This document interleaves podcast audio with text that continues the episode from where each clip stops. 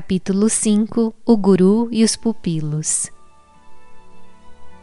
Os irmãos viviam na residência do preceptor e o serviam com devoção. Haviam renunciado aos confortos do palácio e submetiam-se às dificuldades com satisfação. Realizavam os desejos do mestre com humildade e lealdade. Assim, em muito pouco tempo, finalizaram os estudos e dominaram os assuntos que lhes haviam sido ensinados. Certo dia, Dasharatha foi com seu ministro à casa do professor. E não cabia em si de alegria ao vê-los recitarem nos védicos e ouvir os mantras sagrados que lhes fluíam dos lábios com clareza e rapidez, como uma cascata de pérolas brilhantes. Regozijou-se por haverem os seus filhos aprendido tanto. Rama levantou-se e prostrou-se aos pés do pai. Vendo isso, os três irmãos também se aproximaram e prostraram-se diante dele. O professor convidou o imperador e o ministro a ocupar assentos elevados cobertos com pele de cervo. Dasharatha começou a conversar com ele a fim de saber quanto os meninos haviam progredido nos estudos. Nisso, Rama fez um sinal aos irmãos para que não ouvissem a conversa. Com a permissão do professor, deixou a sala carregando os livros e chamou os outros para que o acompanhassem. Os irmãos seguiam o seu exemplo em tudo e obedeciam em silêncio ao seu menor gesto. Observando esse incidente, Vasishtha e Dasharatha apreciaram a conduta correta de Rama, a sua compreensão do rumo que tomava a conversa do professor, a sua imediata reação de humildade e o exemplo e ideal que estabelecia para os seus três irmãos. Alegraram-se por terem os meninos aprendido tanta disciplina. Vasishtha não se conteve e disse: "Grande rei, os seus filhos dominaram todas as artes. Rama dominou todas as escrituras. Ele não é um simples mortal. Assim que comecei a lhe ensinar a recitar os Vedas, ele os repetia como se já os conhecesse. Somente aquele que inspirou os hinos poderia repeti-los assim, mas ninguém. Os Vedas não são livros que Rama poderia ter lido atentamente nos seus momentos de lazer. Eles têm sido transmitidos de mestre a discípulo e apenas pelo método da audição e recitação. Não estão disponíveis em nenhum lugar.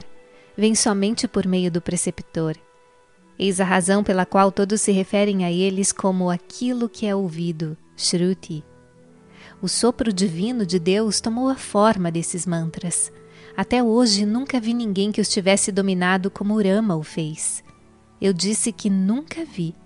Nem mesmo ouvi falar de alguém que houvesse realizado tão extraordinária proeza. Posso contar-lhe muito mais a respeito das realizações supra-humanas do seu filho, ó grande rei. Quando penso na minha boa sorte de ter esses meninos como meus pupilos, sinto que é a recompensa pelo ascetismo que pratiquei por tanto tempo. Eles não necessitam aprender mais nada. Agora devem ser treinados na arte do arco e flecha e em outras habilidades semelhantes apropriadas a príncipes reais. Completaram os seus estudos comigo e tornaram-se eficientes em tudo que eu posso ensinar. Hoje é um dia muito auspicioso. Leve-os com o Senhor de volta ao palácio." Dasharatha, que há meses estava aflito pela angústia da separação, derramou lágrimas de alegria. Não podia conter o seu júbilo. Virou-se para o ministro ao seu lado e ordenou-lhe que transmitisse as boas novas às rainhas e lhes pedisse que viessem ao eremitério, trazendo as oferendas com as quais os pupilos devem presentear o preceptor quando deixam a sua custódia. Sumantra correu ao palácio e comunicou as notícias, providenciou os presentes e retornou mais depressa que o previsto.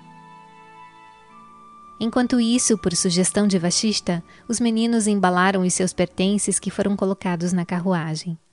Conforme o pai os havia orientado, veneraram o guru de acordo com o cerimonial prescrito, ofertaram-lhe os presentes e prostraram-se aos seus pés, pedindo a sua permissão para voltarem para casa. Vasishtha trouxe os meninos para o seu lado, apertou-lhes as mãos e lhes deu leves tapinhas na cabeça. Abençoou-os e, muito a contragosto, permitiu que partissem. A dor por estar se separando deles lhe trouxe lágrimas aos olhos. Caminhou até a carruagem com seus pupilos. Eles subiram no veículo e partiram. Viraram-se para o guru e olharam na sua direção com as palmas unidas por uma longa distância. O preceptor também permaneceu ali com o rosto molhado de lágrimas. Percebendo esse vínculo entre o professor e os pupilos, Dasharatha ficou imensamente satisfeito. O guru entrou no eremitério com o coração apertado. Para onde quer que os seus olhos se voltassem, não via luz alguma, só escuridão. Temeu que o apego que desenvolvera pudesse se revelar uma algema. Então decidiu sentar-se em meditação para suprimir as crescentes ondas da memória. Em pouco tempo superou a ilusão exterior e fundiu-se em Ananda, bem-aventurança interior. Compreendeu que os meninos eram personificações das quatro metas da vida humana: retidão, prosperidade, satisfação e liberação, dharma, artha, kama e moksha, e que haviam assumido a forma humana com o intuito de restabelecer na terra esses nobres ideais do virtuoso viver. Isso lhe proporcionou uma serena paz. Dasharatha resolveu complementar a educação dos meninos treinando-os no uso das armas e assim convidou arqueiros experientes e outros especialistas para que lhes fosse ensinada a ciência do ataque e da defesa. Mas quem poderia se declarar professor daqueles meninos que já eram mais do que mestres em todos os campos de estudo? Eles estavam somente encenando papéis de humanos e simulando estar aprendendo. Quem pode ensinar a puxar os cordéis aquele que os segura neste espetáculo de marionetes? As pessoas que não podiam reconhecer a realidade daqueles meninos sob a camuflagem da ilusão procuravam treiná-los e ensinar-lhes as habilidades objetivas úteis para a vida exterior. Eles tinham vindo para salvar o mundo do desastre. Deviam, portanto, estar no mundo sem ser do mundo, respeitando as convenções mundanas na medida em que estas serviam ao seu propósito. Não podendo compreender os seus atos, que estavam além do intelecto ou da imaginação humana, os homens se viam impotentes quando solicitados a explicá-los. No entanto, deviam aprender os ideais que lhes colocavam em prática. Assim, Rama se mostrava como uma brasa coberta de cinzas, como um lago com uma densa camada de musgo flutuante ou como a lua oculta por uma cortina de nuvens. Os irmãos seguiam seus passos. Rama e Lakshmana revelavam um conhecimento de estratégias e habilidades que até mesmo instrutores peritos desconheciam, o que os deixava maravilhados e até mesmo um pouco amedrontados. Os quatro príncipes, entretanto, nunca arremessaram uma flecha em uma ave ou em outro animal. Jamais quebraram o voto feito solenemente de só usar armas em ocasiões de grande urgência e não pelo prazer de matar ou ferir. Os instrutores os levavam frequentemente à floresta para caminhadas e treinamento de pontaria, mas quando avistavam aves ou outros animais e eram convidados a atirar, os quatro protestavam e se recusavam a fazê-lo, dizendo: "Estas flechas não são para ser usadas contra alvos inocentes, e sim para a proteção dos bons, o bem-estar do mundo e o serviço às pessoas. Este é o propósito para o qual estão conosco. Não as insultaremos usando-as em passatempos estúpidos." E os professores tinham que aceitar os seus argumentos. Cada palavra e cada ato de Rama demonstrava sua compaixão. Algumas vezes, quando Lakshmana apontava sua flecha para alguma ave ou outro animal, Rama interpunha-se e protestava: "Lakshmana, que mal fez este ser a você ou ao mundo? Por que deseja atirar nele? Não sabe que punir seres inocentes é contrário ao código moral prescrito aos reis?" O imperador frequentemente se reunia com os ministros, tendo os príncipes ao seu lado, e discutia problemas relativos à administração política, a processos judiciais e à aplicação de princípios morais na governança do Estado. Relatava histórias dos seus avós e outros membros da linhagem real, de como conquistaram o amor e a lealdade dos súditos, travaram guerras contra demônios em favor dos deuses e obtiveram a graça e o apoio de Deus nos seus empreendimentos. O pai e os filhos exultavam com tais narrativas. Em muitos dias, os ministros se revezavam naquela agradável tarefa. À medida que os anos iam transcorrendo e os irmãos cresciam, os ministros iam se tornando confiantes em que lhes seriam atribuídas algumas áreas da atividade governamental. O povo sonhava que a terra seria transmutada no paraíso no dia em que os rapazes chegassem à idade apropriada e assumissem as rédeas do governo. Quando os viam, as pessoas sentiam brotar um vínculo de afeto em seu interior e as conversas que se seguiam eram marcadas por doce harmonia. Na cidade de Ayodhya não havia ninguém que não amasse aqueles príncipes simples, humildes, virtuosos e abnegados. Não havia quem não desejasse observá-los. Eles eram tão caros aos filhos de Ayodhya quanto os seus próprios corpos e tão preciosos para a cidade quanto o seu próprio coração. Certo dia, quando os príncipes tinham onze ou doze anos, Dasharatha chamou o ministro Sumantra, um receptáculo de virtude, e encarregou-o de providenciar para que lhes fosse ensinada a ciência espiritual da liberação. Afirmou que, por mais proficiente que fosse uma pessoa nas ciências mundanas, somente a ciência espiritual poderia lhe dar a força para seguir o seu dharma, ou seja, os seus legítimos deveres. A mais elevada cultura moral devia ser-lhes transmitida nessa tenra idade. O sucesso ou o fracasso no futuro é construído com base nas impressões e experiências adquiridas nas fases iniciais da vida. Os primeiros anos constituem as fundações da mansão dos anos vindouros. Disse, portanto, o soberano: leve os príncipes por todo o reino e dê-lhes a conhecer não apenas as condições do povo, mas também a sacralidade dos lugares santos. Descreva a santidade existente neles e a história dos templos, assim como a dos santos e sábios que os consagraram. Deixe-os beber em profundidade das fontes da divindade que santificam esses locais. Sinto que será bom para eles. Quando crescerem, estarão predispostos a desejos e impulsos sensuais. Antes que caiam nas garras de tais tendências, será melhor implantar neles a reverência, o temor respeitoso e a devoção ao divino imanente no universo. É a única maneira de impedir que a sua condição humana se degrade ao nível de animalidade. Isso é essencial para os governantes de reinos. Consulte o guru e os preceptores e providencie sem demora essa viagem. Extasiado ante a perspectiva de terem os príncipes essa grande oportunidade, Sumantra fez com que todos os preparativos fossem realizados a seu gosto e preparou-se para acompanhá-los. Ao saberem da peregrinação, as rainhas ficaram encantadas por seus filhos logo estarem partindo em tão santa aventura e tomaram diversas medidas para que a viagem fosse a mais feliz e proveitosa possível. Providenciaram até mesmo algumas criadas e meninos da idade deles para acompanhá-los. E os príncipes, que não cabiam em si de alegria com a expectativa de visitarem os lugares sagrados da região, infundiram entusiasmo nos companheiros e solicitaram ao rei equipamentos e roupas para eles. No dia seguinte, ao chegar a hora auspiciosa escolhida para a jornada, os príncipes curvaram-se diante dos pais, tocando-lhe os pés com a testa, e prostraram-se aos pés do preceptor. As mães colocaram-lhes pontos sagrados na testa e nas bochechas para afastar o mal-olhado e protegê-los do mal. Os meninos substituíram os seus trajes reais por vestes de peregrinos, uma espécie de saia de seda ao redor da cintura e um xale, do mesmo material, sobre os ombros. Então, despedindo-se de todos, subiram na carruagem.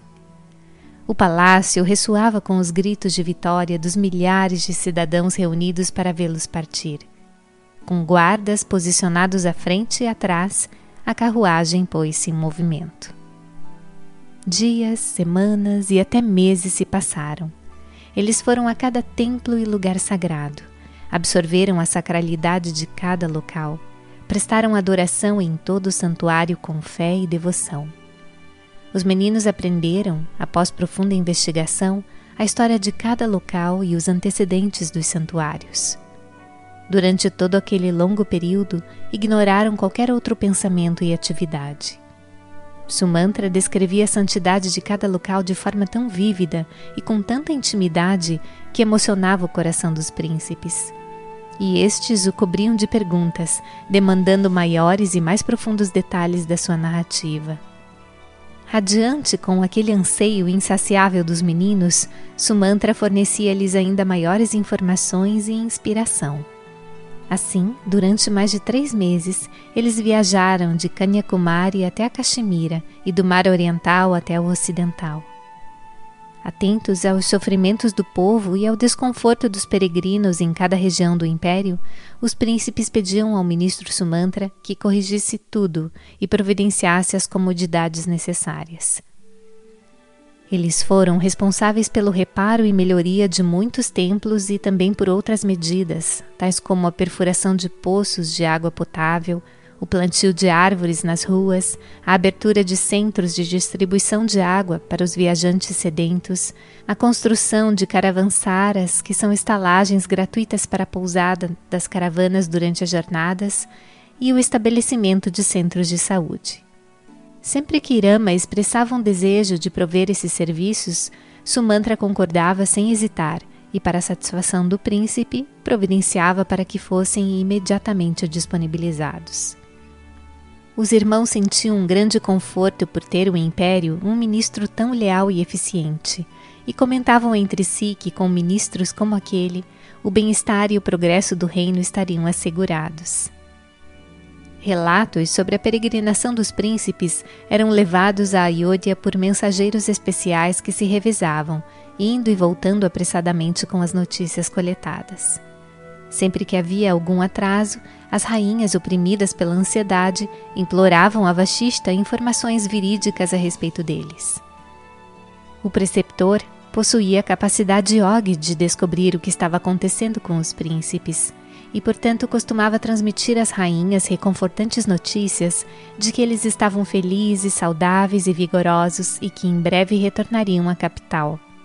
Tais notícias lhe infundiam coragem e confiança. Então o preceptor as abençoava e retornava ao seu eremitério. Certo dia, os mensageiros trouxeram boas novas. Eles estavam se aproximando de Ayodhya e chegariam à cidade em dois dias. Assim, fizeram-se preparativos junto ao portão principal da cidade para dar as boas-vindas aos quatro príncipes, pois haviam concluído com sucesso a sua longa e árdua peregrinação e conquistado meritório renome pela devoção e compaixão demonstradas durante a sua jornada triunfal. Espargiu-se água de rosas nas estradas para deixá-las livres de poeira e confeccionaram-se arcos e guirlandas.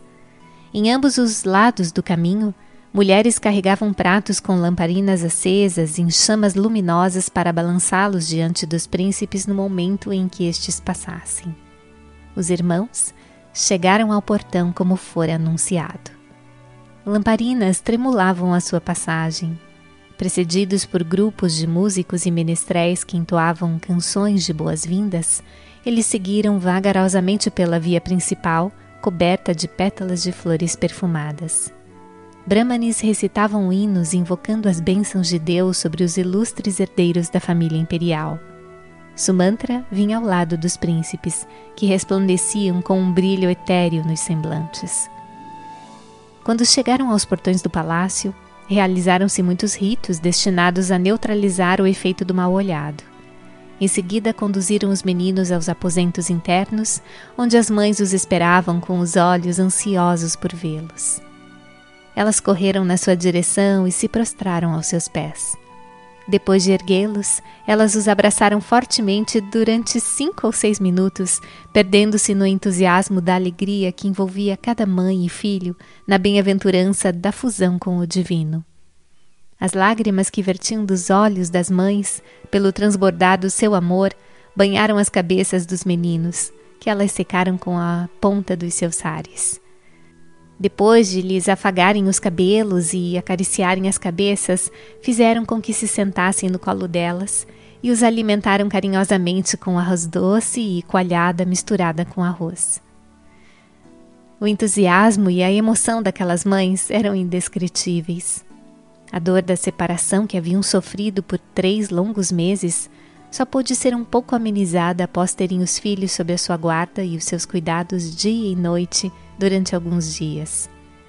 Elas desejavam ouvi-los relatar a história da sua peregrinação, e os meninos descreveram a sacralidade de cada lugar santo em um estilo doce, simples e espontâneo, tal como lhes explicara Sumantra. As mães escutavam com tal ardor e fé que também pareciam experimentar o êxtase que cada santuário proporcionava aos peregrinos sinceros. Dasharatha comemorou o retorno dos jovens príncipes da sua piedosa jornada, fazendo oblações aos deuses e oferecendo um magnífico banquete e recompensas em dinheiro a todos os brâmanes que haviam completado com sucesso a peregrinação a Kashi e a Prayag. Assim, desde o dia em que os príncipes nasceram, houve um contínuo ciclo de festivais e celebrações na capital e no reino. Ayodhya brilhava com júbilo ininterrupto. Banquetes e entretenimentos festivos uniam a população em uma só família ligada pelo amor e pela gratidão. Todos os meses comemoravam-se os dias em que os meninos haviam nascido, o nono, o décimo e o décimo primeiro dia da fase crescente da lua, com deslumbrantes cerimônias que marcavam os felizes eventos. Até mesmo quando os príncipes estavam fora, em peregrinação, celebraram-se esses dias de maneira tão grandiosa como se eles estivessem na cidade. Excetuando-se as solenidades nas quais a sua presença física era necessária, realizava-se todo o restante, banquetes, presentes, jogos e danças, com entusiasmo. Os pais, entretanto, perceberam uma mudança nos meninos em consequência da peregrinação. A transformação era surpreendente e esperava-se que o comportamento estranho que haviam assumido pudesse ir se atenuando com a passagem dos dias. Passou-se a observar a conduta e as atitudes dos príncipes com grande atenção. Estas, porém, se mantiveram como estavam, sem nenhum sinal de diminuição. Rama permanecia a maior parte do tempo no interior do palácio. Não se banhava em horas determinadas como fazia anteriormente. Perdeu o gosto por usar trajes da realeza, abdicou das delícias da cozinha, nunca se sentava no trono dourado e parecia estar imerso na contemplação do absoluto, de algo que transcendia os sentidos e a mente. Os três irmãos mais novos, vendo que ele se mostrava tão taciturno e aparentemente mal-humorado, permaneciam sempre perto de Rama, jamais deixavam a sua presença, fosse para jogos ou por qualquer outra razão. Os quatro costumavam reunir-se em um aposento e trancar-se nele. As mães tinham que bater na porta em determinados intervalos para lhes trazer alimento. Por mais que tentassem descobrir por que se comportavam daquela forma, eles nunca revelavam o motivo. Somente Rama se dignava responder às perguntas, dizendo: "Esta é a minha natureza. Por que tentar entender a razão pela qual eu sou assim?" As mães logo sentiram que aquela situação não poderia mais ser mantida em segredo. Levaram-na ao conhecimento de Dasharatha, que ordenou que os meninos fossem trazidos aos seus aposentos. Ao perceber que os filhos, que anteriormente teriam vindo apressadamente e estavam demorando para chegar, ficou muito surpreso e preocupado e preparou-se para ir ao quarto deles. Bem naquele momento, o atendente anunciou que os príncipes se aproximavam. Transbordante de alegria, o pai os abraçou, segurando-os firmemente junto ao peito. Sentou-se, tendo os filhos em cada um dos lados, e perguntou-lhes sobre diversos assuntos, tanto amenos como sérios. Em tempos passados, se lhes fizesse uma pergunta, eles respondiam a dez. Naquele dia, porém, quando fazia dez perguntas, mal respondiam a uma. Dasharatha colocou Rama no colo e insistiu carinhosamente: "Filho, por que essa recusa em falar? Por que esse silêncio? O que, que você deseja? Diga-me o que necessita e eu atenderei imediatamente sem falta. Como você não se junta aos seus irmãos e não brinca mais com eles como antes, também se sentem infelizes." Embora o soberano acariciasse o queixo de Rama e o fitasse no rosto, este respondeu apenas que estava bem contente e não necessitava de nada. Observando esse estranho comportamento, Dasharatha ficou ansioso e agitado, e lágrimas brotaram dos seus olhos. Mas os meninos permaneceram inalterados diante da sua angústia. Gentilmente, o pai lhes disse algumas palavras sobre como os filhos deviam se conduzir e mandou-os de volta aos seus aposentos no palácio. Então Dasharatha chamou Sumantra para conversar. Indagou-lhe se algo acontecera durante a peregrinação que houvesse perturbado os meninos, ou se os trouxera de volta precipitadamente, quando estavam ávidos por visitar mais alguns lugares do seu interesse. bombardeou-o com tantas perguntas que Sumantra foi tomado pela surpresa e apreensão. Com os lábios trêmulos ele respondeu: nada aconteceu durante a viagem que tenha desagradado aos príncipes, não passamos por nenhuma dificuldade. Cada desejo que expressavam era honrado e realizado. Doei em caridade tanto quanto quiseram. Providenciei sem hesitação ou demora a construção de abrigos para peregrinos em todos os locais que sugeriram. Eles nunca me informaram de nenhum acontecimento que os houvesse desgostado, nem percebi nada desse tipo. A peregrinação foi uma longa jornada de alegria e adoração. Dasharatha conhecia muito bem o seu ministro e disse por fim: Sumantra, você é um homem bom. Sei muito bem que é incapaz de cometer negligências ou erros, mas por alguma razão inexplicável percebo que os meninos passaram por uma transformação após a peregrinação. Eles desenvolveram aversão à comida e a brincadeiras. Por mais que as pessoas ao seu redor tentem persuadi-lo, Rama não responde nem indica o motivo do seu estranho comportamento. Está imerso na própria consciência da irrealidade das coisas. Fico surpreso com isso. As rainhas também levam a situação tão a sério que estão se consumindo de tanta ansiedade. O leal ministro falou: se me for permitido, irei até os meninos e tentarei diagnosticar a doença. Dasharatha respondeu: muito bem, vá imediatamente. Uma vez encontrada a causa, o remédio não será difícil, a cura não estará longe. Sumantra correu até os aposentos dos príncipes com o coração oprimido por pesada ansiedade. Encontrou as portas trancadas por dentro e guardas do lado de fora. Quando bateu a porta, Lakshmana abriu-a e deixou entrar. Após fechá-la atrás de si, Sumantra conversou com os meninos sobre vários assuntos por longo tempo com o intuito de extrair deles a causa da sua enfermidade. Não conseguiu, porém, penetrar no mistério. Percebeu a diferença entre o confiante espírito de companheirismo de que desfrutara durante os meses de peregrinação e a distância que crescera nos últimos meses. Com lágrimas nos olhos, implorou a Rama que lhe revelasse as razões da sua melancolia. Rama sorriu e disse: Sumantra, que razão se pode dar para algo que é a minha própria natureza? Não tenho necessidades, não tenho desejos. Não fique ansioso por causa disso. Não podendo fazer mais nada, Sumantra foi até Dasharatha e sentou-se ao seu lado. Sinto que seria bom se convidássemos o guru amanhã e considerássemos quais seriam as medidas apropriadas, sugeriu. Então partiu com a permissão do soberano.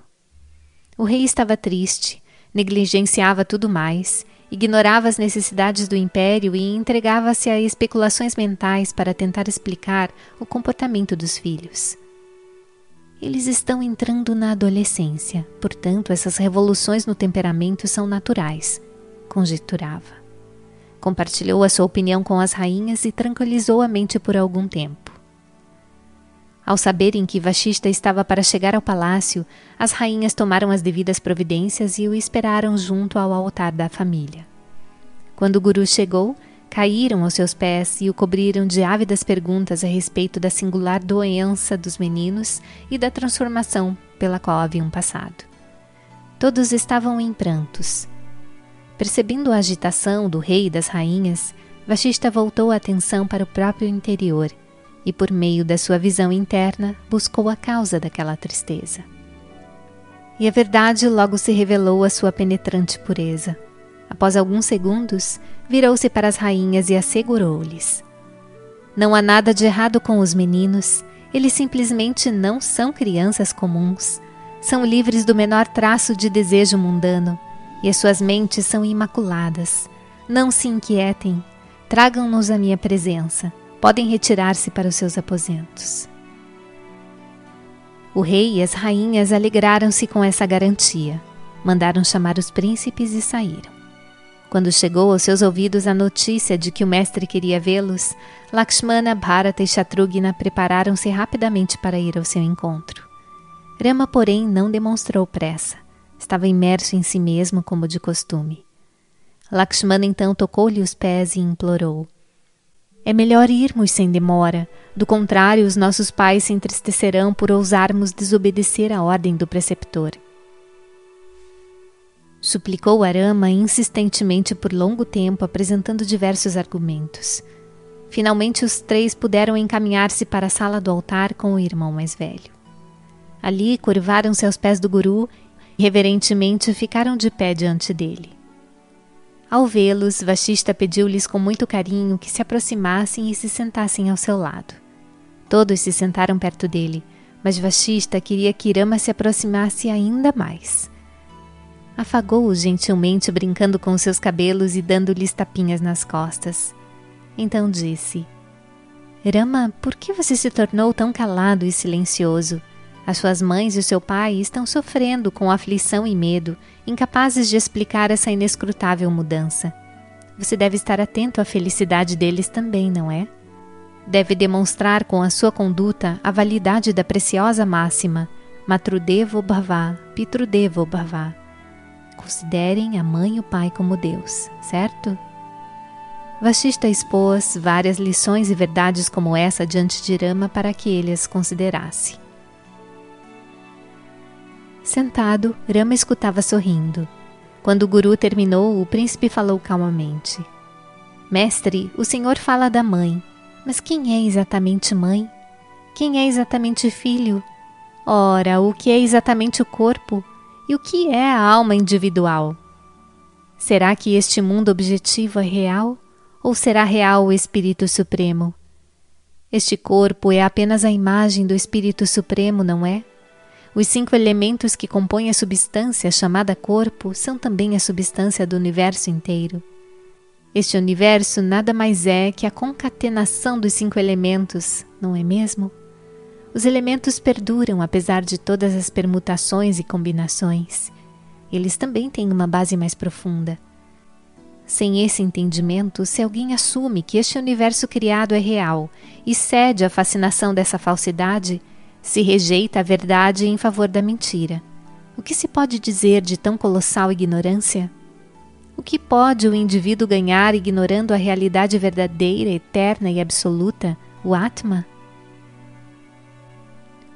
Enquanto observava Rama suscitando tão profundos problemas filosóficos, Vasishtha percebeu um halo de brilhantes raios de esplendor espiritual que emanava do seu rosto e o circundava. Compreendeu que aquela luz era uma indicação de que a divindade tentava emergir para o exterior e quis, portanto, que o próprio Rama fornecesse as respostas às perguntas que fazia. E as respostas e explicações que ele dava eram verdadeiramente a voz de Deus. Vasishtha pôde ver isso claramente. Curvou a cabeça diante do príncipe, mentalmente por medo de que alguém o percebesse, e disse: Filho, nós nos veremos novamente no final da tarde. Sentia-se tão impactado pela iluminação da ocasião que deixou o palácio sem mesmo se encontrar com Dasharatha. Antes de sair, acariciou os meninos com um jubiloso senso de gratidão e amor. Dasharatha viu os príncipes depois de algum tempo e também percebeu um insólito fluir da consciência divina reluzindo nos seus semblantes. Mas, incapaz de entender como aquilo estava acontecendo, esperou pela chegada de Vasishtha no final da tarde. Tão logo o guru entrou no santuário, os meninos, as mães e o rei prostraram-se aos seus pés e sentaram-se em seus lugares, com as palmas unidas em piedosa humildade. De repente, Rama surpreendeu a todos fazendo uma série de perguntas. Alma individual, Deus, natureza. Qual é a inter-relação entre eles? Serão esses três um ou serão entidades distintas? Se são um, como se tornaram três e com que propósito? Qual é o princípio unificador subjacente a eles? Que benefício se obtém ao reconhecê-los como diferentes, ignorando a percepção da unidade? Os pais ficaram atônitos com a profundidade das perguntas e a tenra idade de Rama. Fundiram-se inteiramente naquele fluxo de instrução e de investigação que derramava axiomas preciosos, trazendo luz aos problemas suscitados, como se o céu respondesse às perguntas feitas pela terra. Esqueceram-se de que Rama era o seu próprio filho. As horas da noite transcorreram na análise e na compreensão da grandiosa sabedoria monista. Vasishtha deu-se conta de que as palavras que fluíam dos lábios de Rama eram na verdade gotas do néctar da imortalidade, capazes de assegurar paz à humanidade. Abençoou o rei e as rainhas e retornou ao seu eremitério. Esses diálogos entre Rama e o preceptor formam o texto chamado Yoga Vasishtha, um significativo e agradável tratado conhecido também como Rama Gita. Rama passava os dias imersos em Vedanta, em comunhão consigo mesmo, falando quando estava sozinho, em silêncio quando acompanhado e frequentemente rindo sem causa aparente. Apreensivo, Dasharatha preocupava-se com os três irmãos mais novos e tentava mantê-los afastados. Estes, porém, jamais concordavam em se separar de Rama e tinham que ficar sempre na sua companhia. O rei e as rainhas encontravam-se profundamente deprimidos, pois todos os seus sonhos de alegria e glória haviam se reduzido a nada. Desesperavam-se, pois não viam sinais de recuperação ou mudança nos filhos. Contavam as horas e os minutos, passando o tempo em ansiedade e oração.